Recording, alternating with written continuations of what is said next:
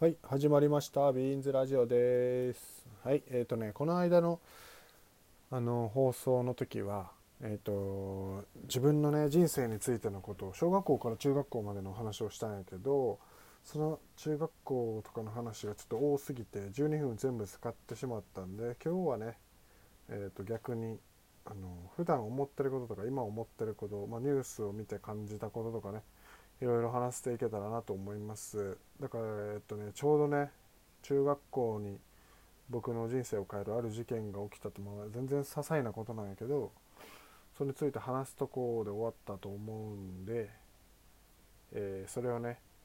次回話せればなと思っております。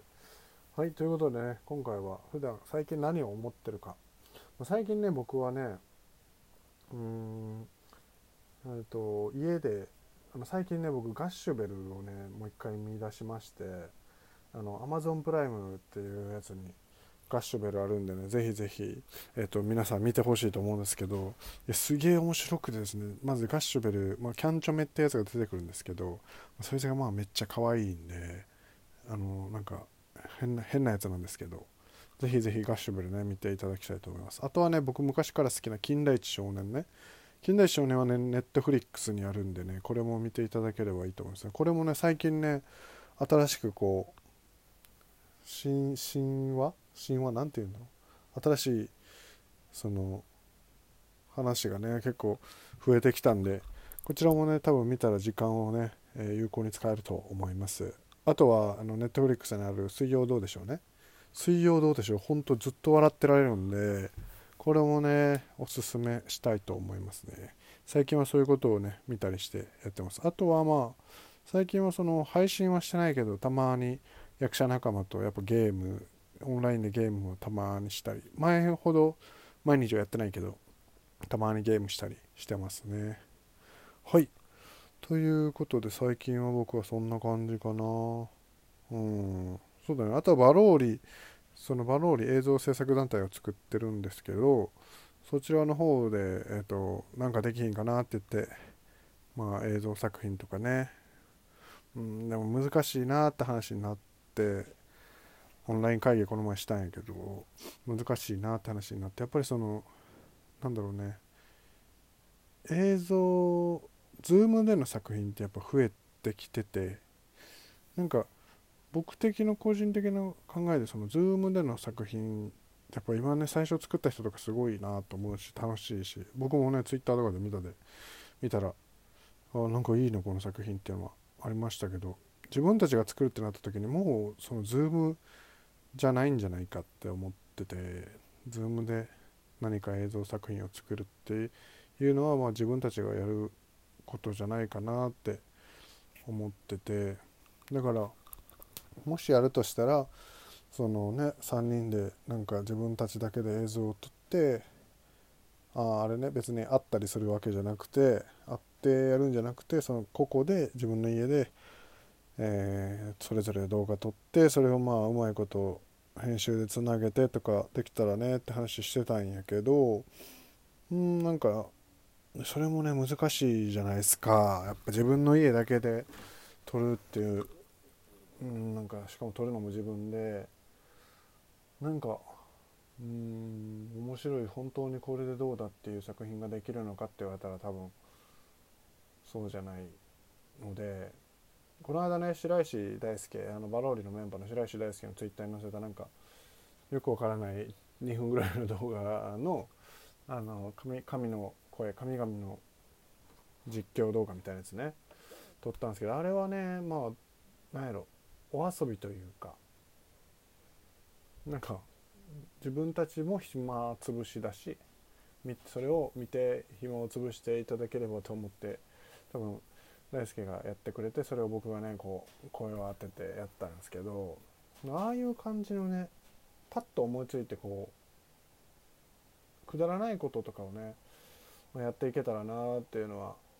結果話しててねガチガチにこうやって作品を作るっていうのはやっぱりこの自粛が明けてからなのかなっていうのをまあ3人で話してましたね。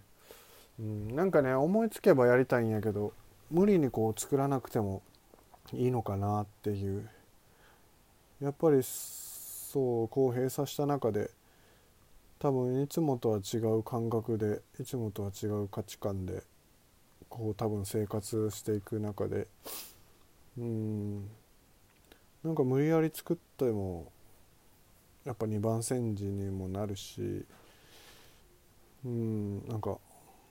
ね本当に自分たちが満足いくものを提供できるのかって言われたらちょっとね、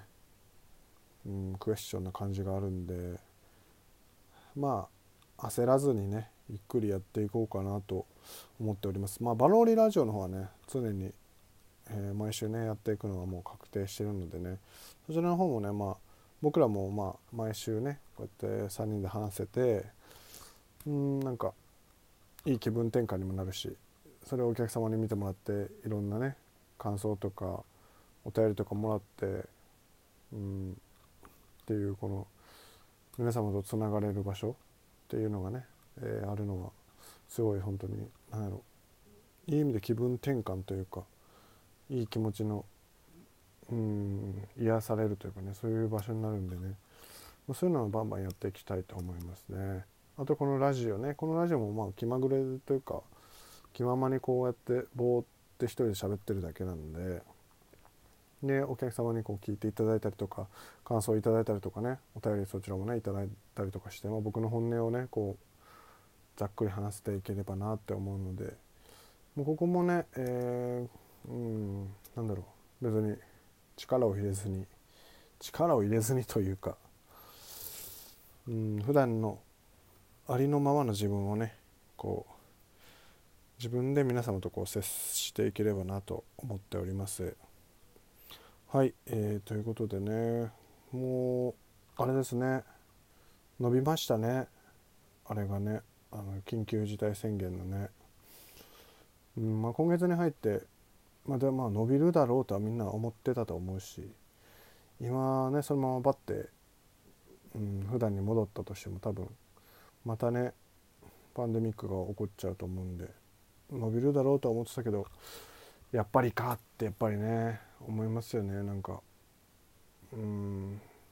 こっからどうなっていくんだろうなっていうのはすごい感じてて、まあ、今まで通りには絶対戻らないだろうなって僕は思ってて。うんなんかそのなんやろ。Google が作ってるさ Google Go Amazon か。Amazon Go だったっけ。あのコンビニを無人であのなんやろ入って棚から物を取ってそのまま出れば決済が済んでるみたいなやつあるじゃないですか。ああいうやつが絶対広がっていくと思うしそのやっぱロボット？AI とかが入ったそのロボットが接客とかそういうことをすることって多分増えてくると思うんですよね。今まではやっぱそのロボットに支配されるとかで雇用が減るとかで多分その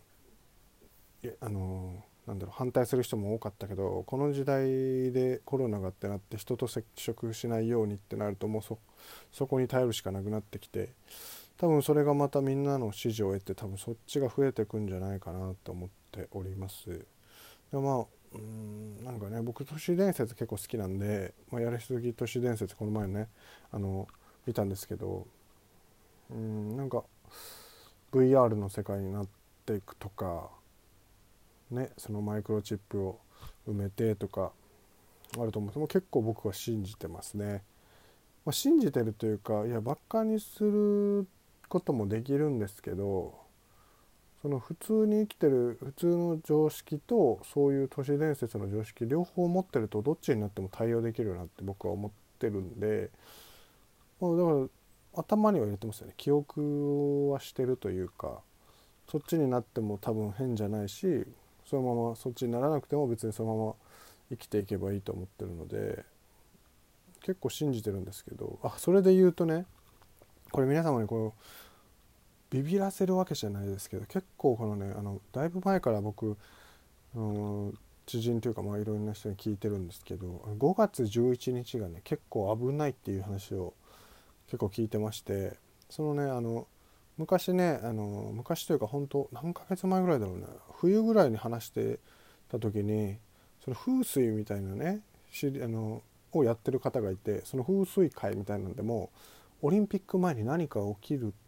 っていうのがあるらしくてあったらしくてで違う都市伝説とかの方でもオリンピックが開催されるかどうかっていうのも危ういんじゃないかみたいなことを言われてたらしいんですよ。でそれでこう来てコロナになって本当にこうオリンピックが開催されないっていう風になってだから意外にそこも、ね、当たってるっちゃ当たってるし、まあ、それはその予言なのかそのなんだろうね研究で研究というかまあなんだろう誰かがこう調べて本当のことをただ予言とかじゃなくて本当に確信をついて言ってたのかはまあ分かんないんですけどでそういう話をしてる時に5月1日がやばいよっていう話をね、えー、と僕は耳にしまして、まあ、複合的災害が起こるとその時は言ってましたね。だからまあ何になるか分かんないんですけど、まあ、今コロナがあるんで何か一つだったら複合ではないんでコロナの自粛が自粛中にまあ言った地震とかねそういう災害が起きたらもう複合的災害になるじゃないですか。そこはねちょっとね注意して頭の片隅にでも置いといていただければなと思っておりますね。5月11日えっ、ー、と何時とかは全然知らないんですけどとりあえず5月11日って言われてましたね。だからもしね地震が起きて今この時期にさ地震が起きたら多分大変なことに